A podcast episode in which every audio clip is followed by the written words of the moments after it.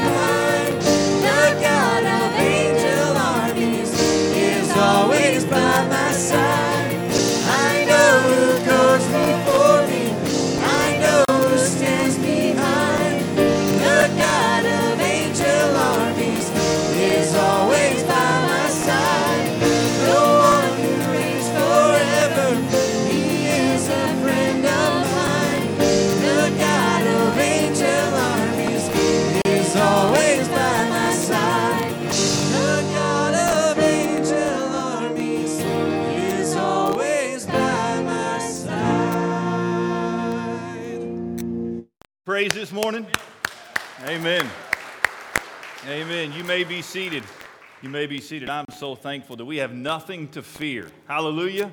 Nothing to fear because the God of angel armies is by our side. Good morning. Welcome to Northside Baptist Church. So thankful that you are here. If this is your first time, we want to welcome you. You are our guest, and we are delighted to have you. So thank you for being here. We want to help you, serve you, love on you any way that we can. We also want to get to know you a little bit better. One way we do that is by just asking you to fill out the inside of your bulletin. You can tear that off, and there's a box right outside when you go out in the foyer. If you will drop that in there just to let us know a little bit more about you. If you are interested in beginning a relationship with Christ or how to become a member of Northside, or if you have a way that we can pray for you, you can mark that as well. Uh, we want to be faithful to do that. Let me go ahead this morning, right now, and mention some announcements.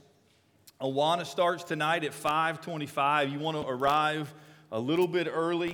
Uh, things are going to look a little bit different. So if you're a parent of a child in Awana, you have been getting emails and you know what to do. And so we just want to allow for a little bit extra time. We have a quarterly conference tonight at 7 o'clock. So encourage you after Awana uh, after our Bible study, which David teaches, and that'll be around 5:50 or 6 o'clock tonight. Just to stick around for our church conference. If you're a ministry leader, hopefully you received an email from me. Uh, we're going to ask you just to share just a, a, minute or so tonight about how the Lord has used uh, your ministry and those who serve in that ministry throughout the past year.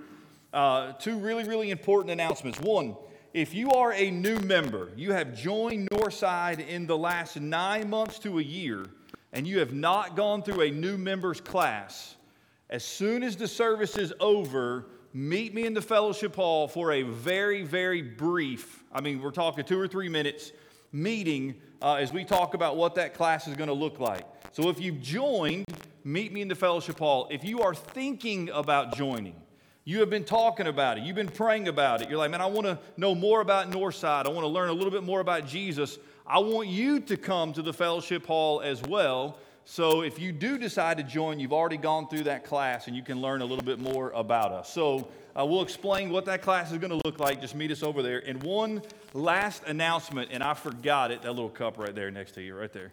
Uh, the Lord's Supper.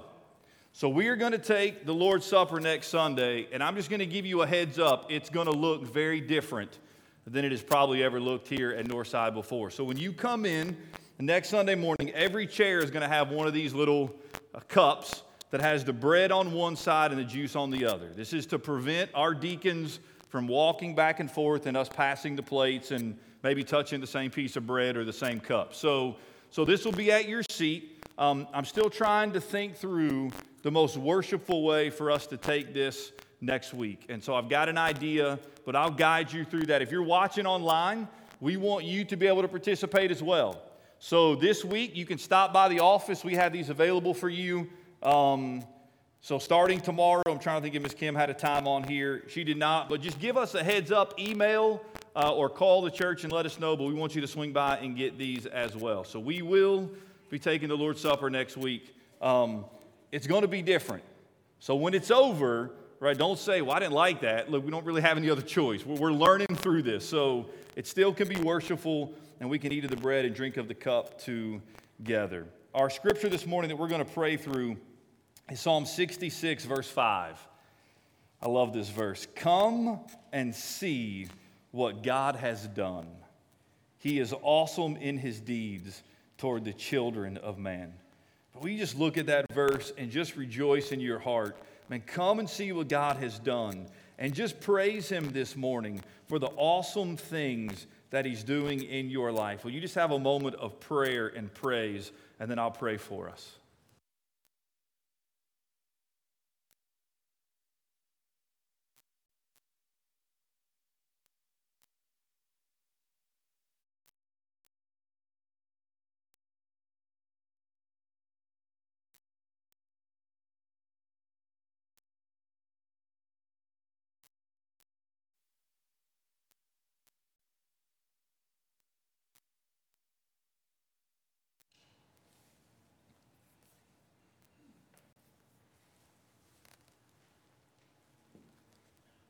Father God, we declare that you are the living God. Because you are living, that means you are working in our lives right this moment. You are at work here, oh God. So, Spirit of God, move in this place. And Lord, my prayer this morning is simple that every single person who is here can declare that Jesus is the Christ, the Son of God, and that He is my Lord and my Savior. So, Father, help me to clearly present who Christ is this morning from 1 John. And if there is anyone who has denied that, may they repent. May they turn from their wicked ways. May they go from denying Jesus is the Christ, the Son of God, to confessing this very morning that Jesus is the Christ, the Son of God. May they receive eternal life. May they be saved having been forgiven of their sins and now having a right relationship with you. Oh God, you have done awesome things. You are doing awesome things. And Lord, we right now come with the expectation that you will do something awesome in our midst this morning for your glory and your honor because you are worthy. So we praise you together, Father. In Jesus' name we pray. And all God's people said, Amen. Amen. If you'll stand, let's worship together.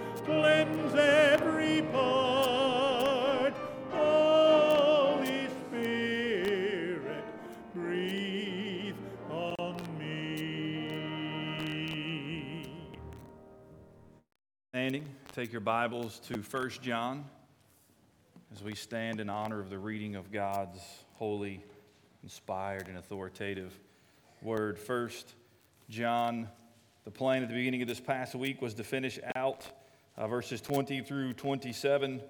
That changed on Thursday as I was finishing up. So we're just going to look at verses 20, uh, 22 through 23, and then we'll finish out um, next week. But let's begin in verse 18, and we'll read, uh, and then we'll, we'll go through the Word of God. Children, it is the last hour, and as you have heard, that Antichrist is coming. So now many Antichrists have come, and we talked about that last week. There, we, therefore, we know it is the last hour. We also looked at verse 19. They went out from us, but they were not of us. For if they had been of us, they would have continued with us. But they went out that it might become plain that they all are not of us. Verse 20, and we'll dive into this next week. But you have been anointed by the Holy One, and you all have knowledge. I write to you not because you do not know the truth, but because you know it, and because no lie is of the truth. Who is the liar but he who denies that Jesus is the Christ? This is the Antichrist. He who denies the Father and the Son. No one who denies the Son has the Father. Whoever confesses the Son has the Father also. Let what you heard from the beginning abide in you. If what you heard from the beginning abides in you, then you too will abide in the Son and in the Father. And this is the promise that He made to us eternal life. You may be seated. I have two questions for you this morning, and they're going to appear on the screen. Question number one is simply this Will you confess that Jesus is the Christ, the Son of God, that He is your Lord and He is your Savior? Have you confessed that? Will you continue to confess that? And if you have never confessed that, then my prayer is by the end of this sermon, you this morning will declare that Jesus is the Christ, the Son of God, your Lord, your Savior. You'll repent of your sins, you'll take hold of Jesus, and you will receive eternal life, and you will be reconciled to God the Father. That's question number one. Question number two is this Are you ready to die for that? Are you ready to die for the confession that you believe that Jesus is the Christ, the Son of God, Lord and Savior? Now, here in America, we have experienced little to zero persecution for our faith. Those days may be changing, and they may change quicker than we even realize. But are we willing and are we ready to die for believing that Jesus is the Christ, the Son of God, Lord and Savior. Uh, in our text, we see that there was a group of false teachers. Uh, John refers to them, to them as Antichrist because they were opposed to Christ. And we find out this morning what, in fact, it is that they were denying. So, what did they deny? What was making them the false teachers? And then the second thing I want us to look at this morning is this What are the consequences of this denial?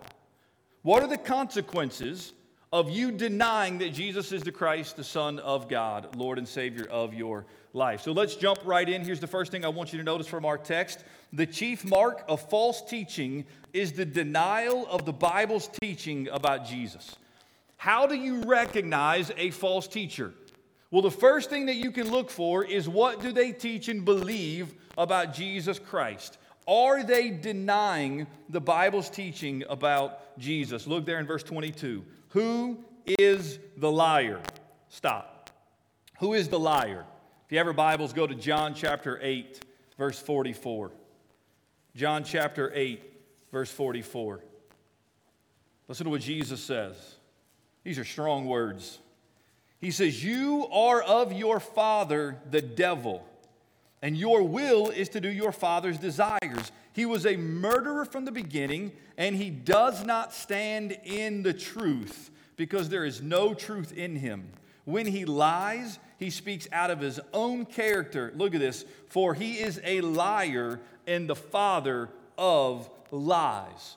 Since the early church, Satan has actively opposed the truth of God's word, especially with regard to the good news of the gospel of Jesus Christ, his death, burial, and resurrection for us. Paul warns in Acts chapter 20, verse 30, he says, From among your own selves will arise men speaking twisted things to draw away the disciples after them.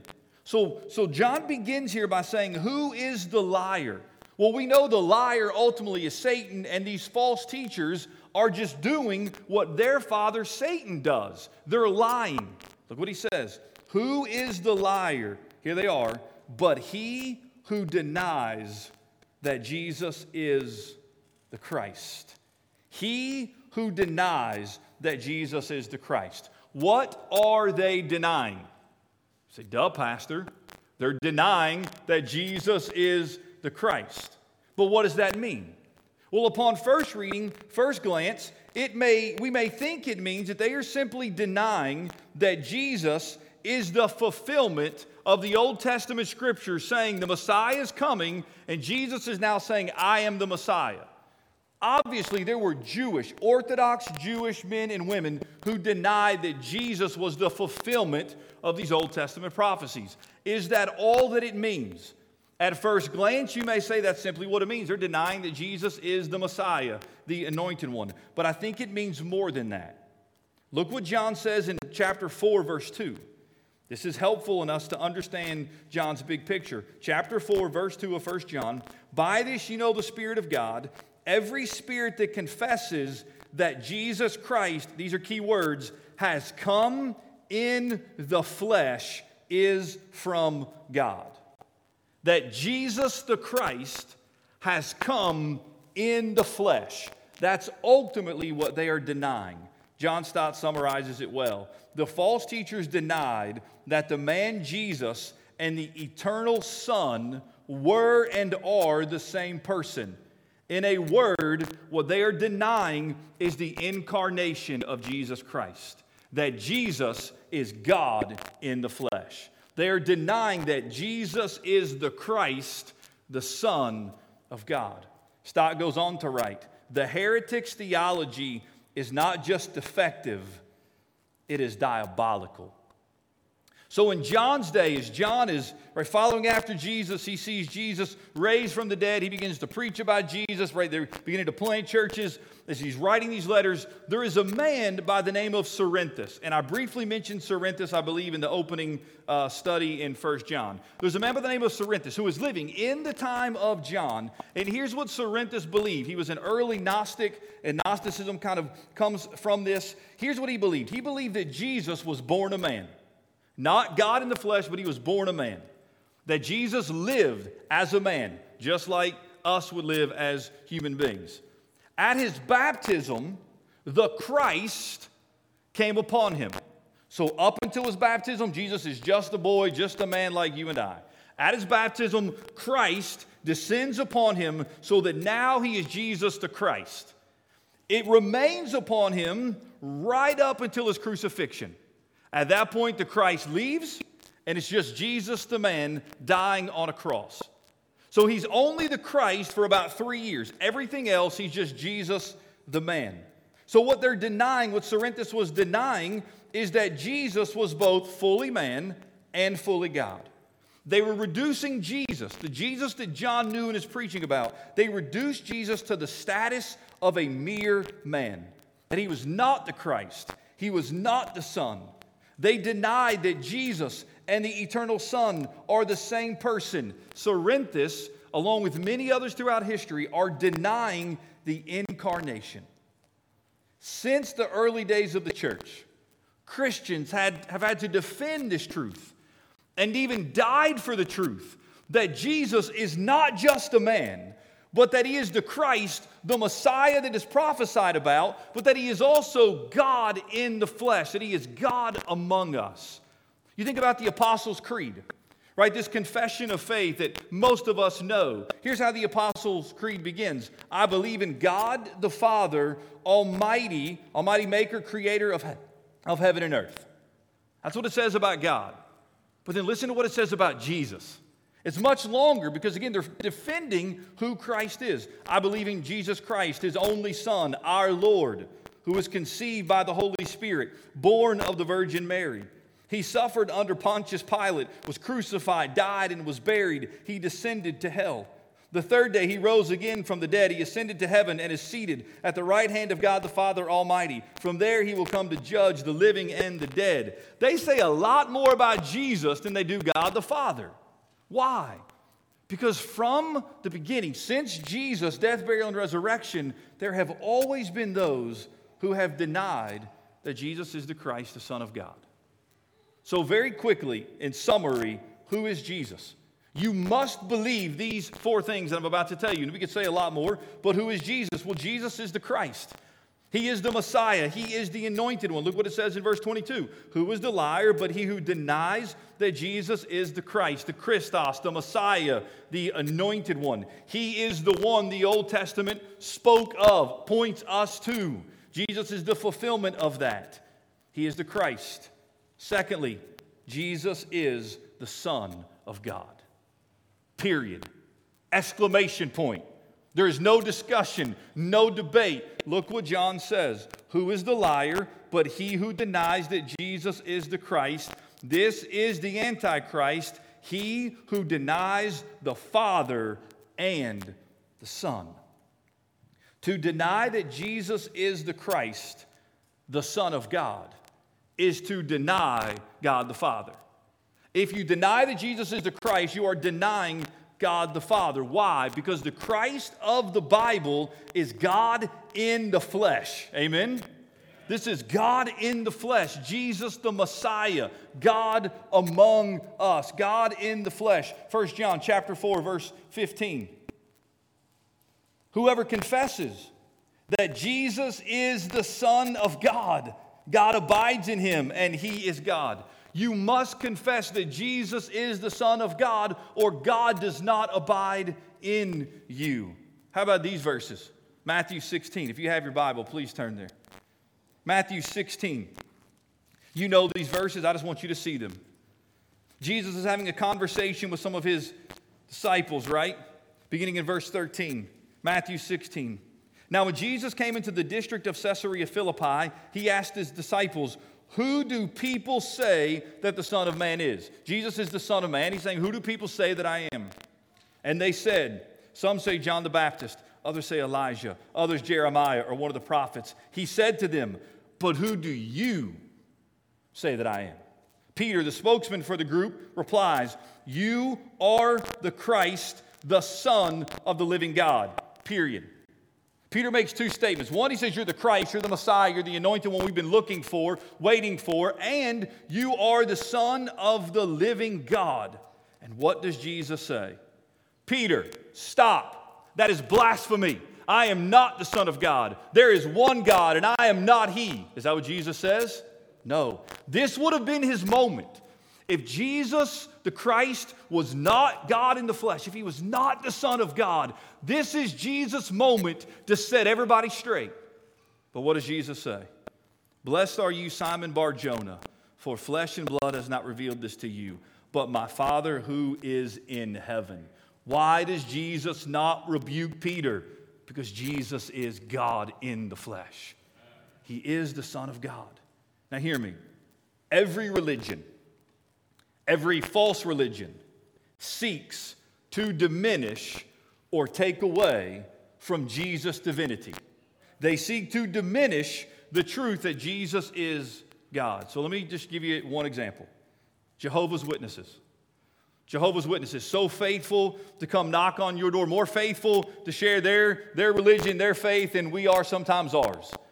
But so, just in a quick study of what do they believe about Jesus, right? Here, here's what they believe they believe that Jesus was created by Jehovah. That is not what the Word of God teaches.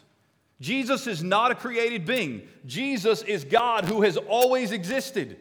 It wasn't like there, Jesus didn't exist and now he's born to Mary, poof, there he is for the first time ever. No, he was God, now he's in the flesh. They believe that he was created by Jehovah as the archangel Michael before the physical world existed. So he began as an archangel Michael, then he becomes, through his birth, Jesus. And they believe that he is a lesser, though mighty God. Take your Bibles to the Gospel of John, chapter 1. This is so, so key. Chapter 1, verse 1. In the beginning was the Word. The Word there, the Logos, referring to Christ. In the beginning was the Word. And the Word was with God. He was with God from the beginning. He's not a created being, He's been there. Now, this is key. And the Word was God. The ESV, I believe, rightly translates that, and the Word was God. Jehovah Witnesses translate that, and the Word was a God. Very different. Jesus is either one of many gods or he is God. He is God.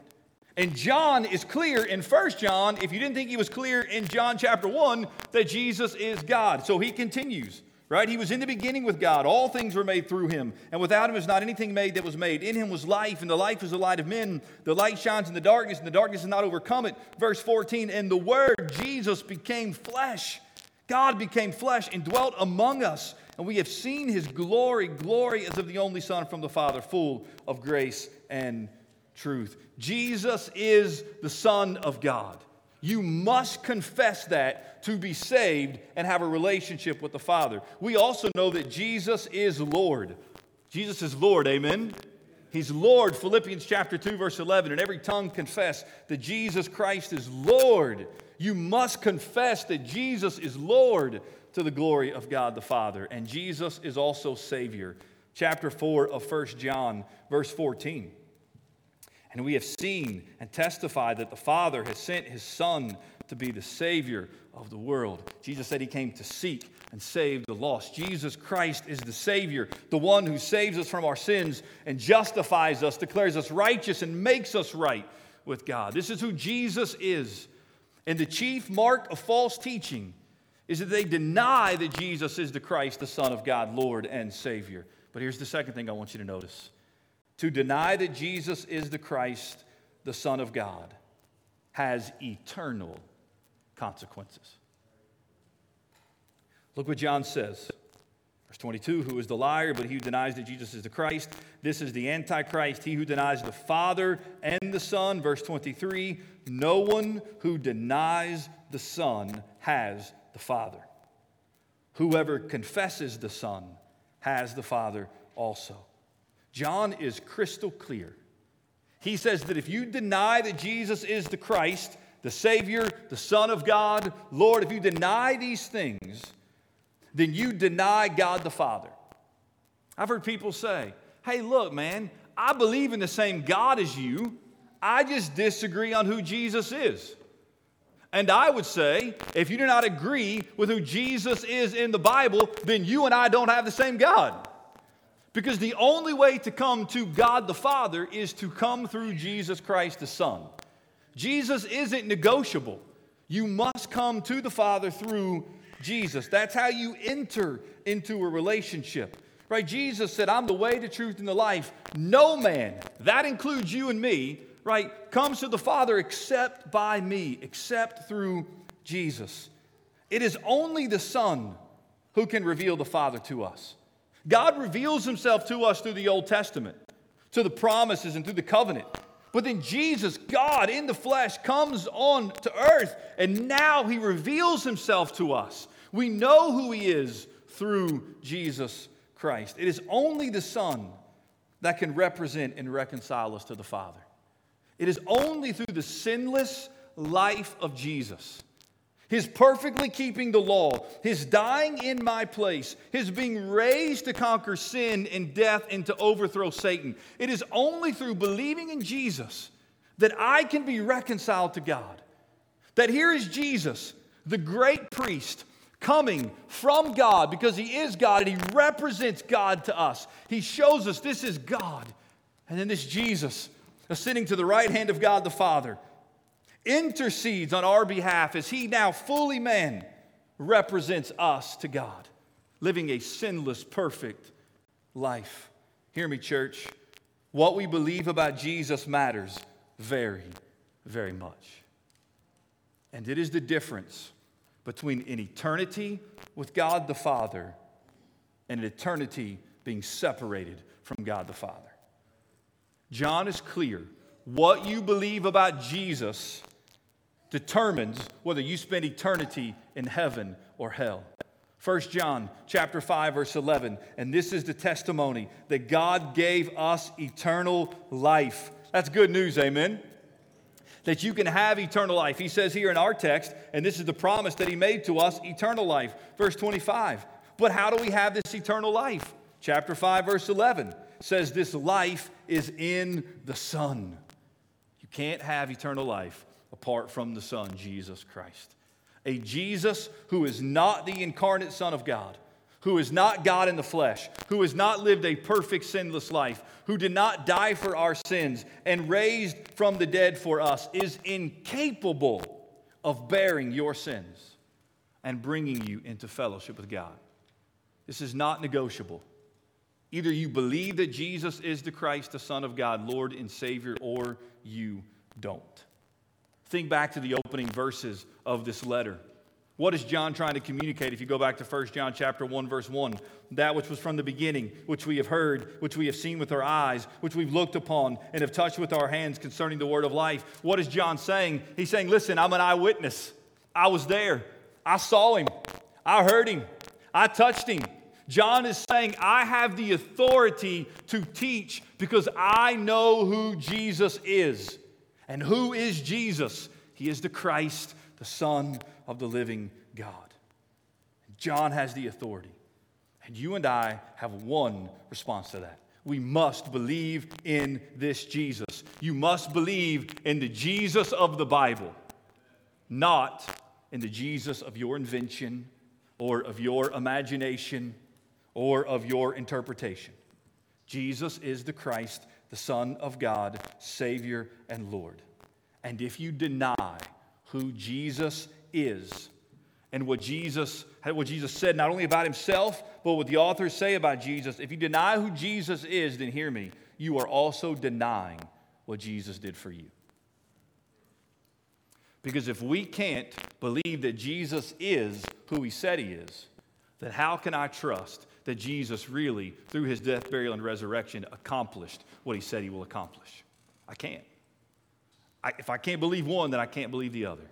So if we believe that through the death, burial, and resurrection of Jesus, that we can be saved and have eternal life and be right with Jesus and live with Jesus forever and ever and ever, then we must believe that Jesus is who he said he is. If you don't get Jesus right, everything else goes wrong.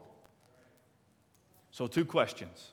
They'll be on the screen again. Number one, will you confess that Jesus is the Christ, the Son of God, Lord and Savior? Will you right now make that confession? If you have never made it, will you make it?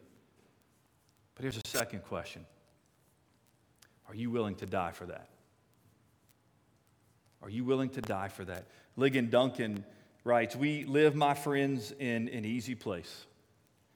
Many Christians must give their lives for this confession, but the easiness of this place makes it a hard place because we can fool ourselves into thinking that we're confessing Christ when we are not. Let me read a story to you. It's a story about a man named Dimitri. I read a book several years ago called The Insanity of God.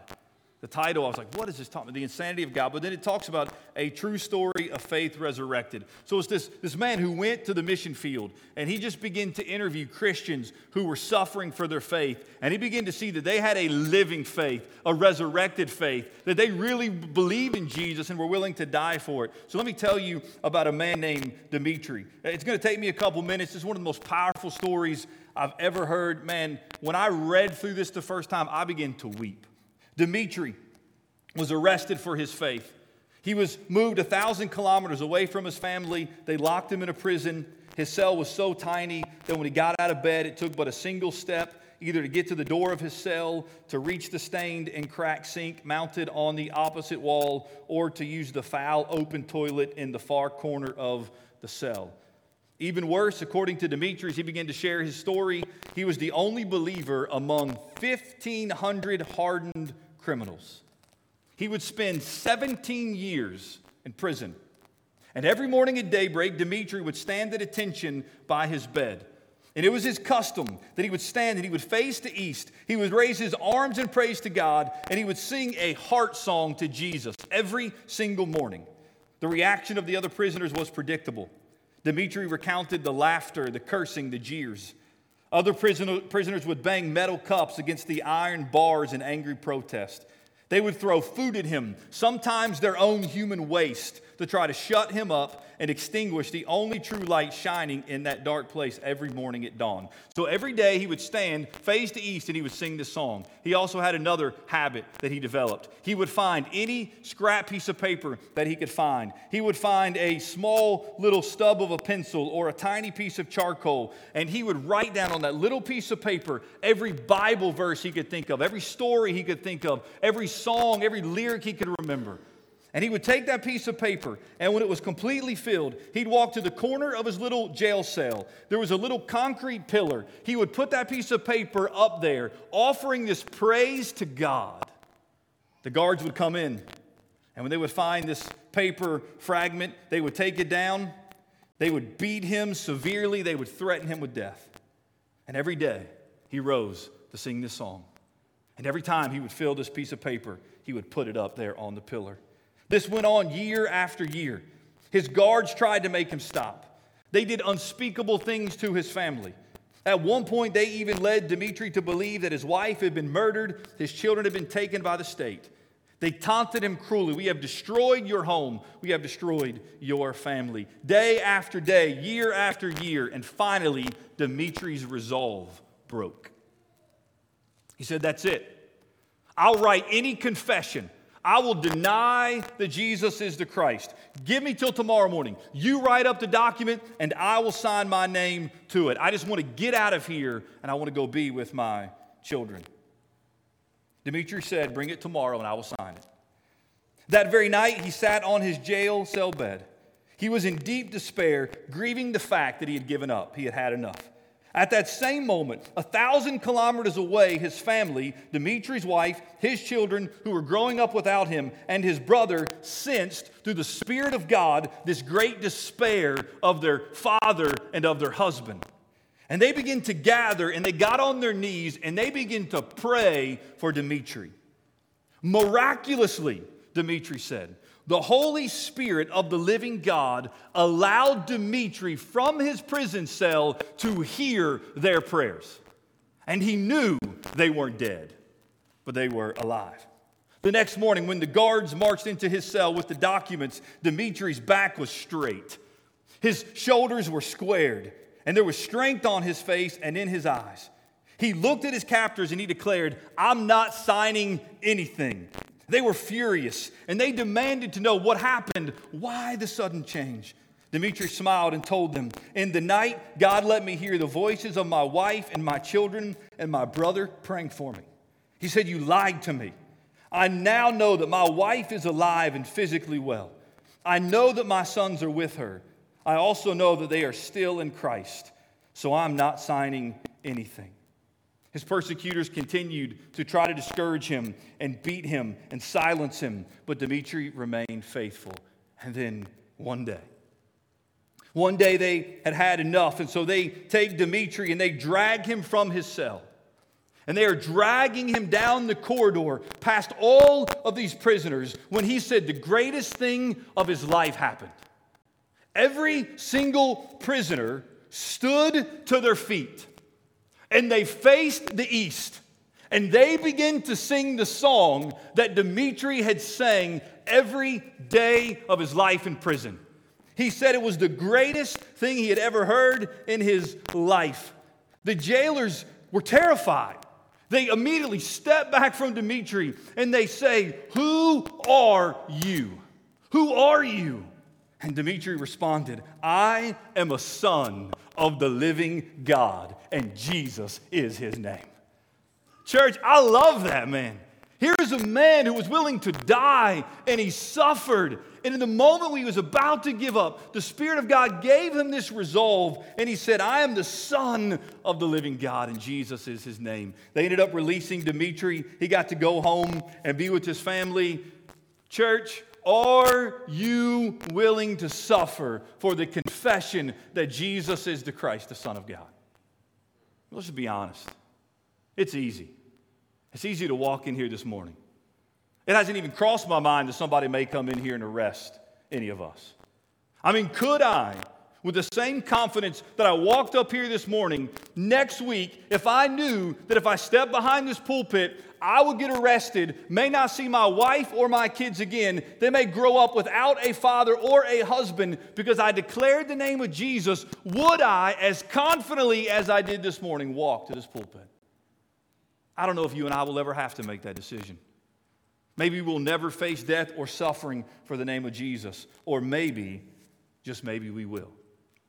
And will we, in that moment, declare that Jesus is the Christ, the Son of God. Listen, everything these days uh, with, with COVID is a little bit different, including when somebody wants to come forward and join the church. It's a little bit different. So it's going to be a little bit different this morning. But man, I just want to share with you a couple people who, over the last couple weeks or last couple months, have made the decision to declare that Jesus is the Christ, the Son of the living God. So we got Andrew back here. Andrew, will you stand up, man? This is Andrew.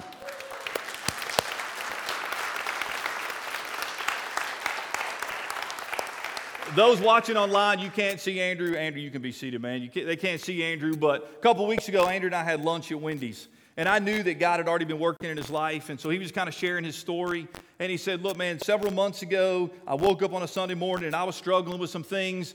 And uh, do I go to church? Do I not? Wrestle with some things? He said, I decided to come. And that morning, through the Spirit of God, you preached on the very thing that I was dealing with. He said, Man, I just gave my life to the Lord. So Andrew next Sunday morning is going to get baptized. He's going to get baptized, man. We're going, we're to celebrate that. We're going to celebrate that. Andrew wants to be, become a member here at Northside, and we're going to pour into him and disciple him and, and help him grow. And so we have that commitment to do that. Man, new, a babe in Christ, but he wants to become more like Christ. He declared that Jesus is the Christ, the Son of the living God. Last week, Crystal, Crystal, to have you stand. Crystal's over here. This is Crystal. Crystal came.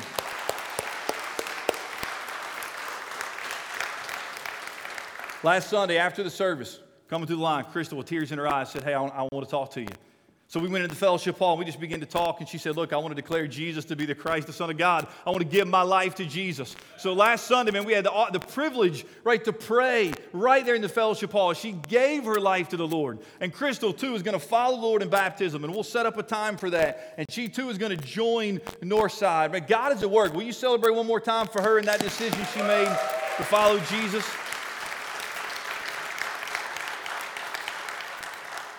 Look, this isn't in my notes, and sometimes I get in trouble when I go off my notes. Look, I know how passionate we can get sometimes when we declare our allegiance to a political party or when we declare our allegiance to a sports team. We need to be far more passionate about declaring that Jesus is the Christ, the Son of God, Lord and Savior of our life. And when somebody makes that decision, it is our responsibility, our obligation to disciple them so that they can go from babes in Christ to mature men and women in the faith. So you've just got to see how two people recently have given their life to Jesus Christ. So here's my question for those of you who have never done that why not? Why will you not make the same, the same step of faith that they made? Why will you not this morning, right where you are, say, Jesus, you are the Christ, the Son of the living God. You are my Lord and my Savior, and I'm all in, and I want to follow you, and I want to follow you in baptism. I want to give the rest of my life.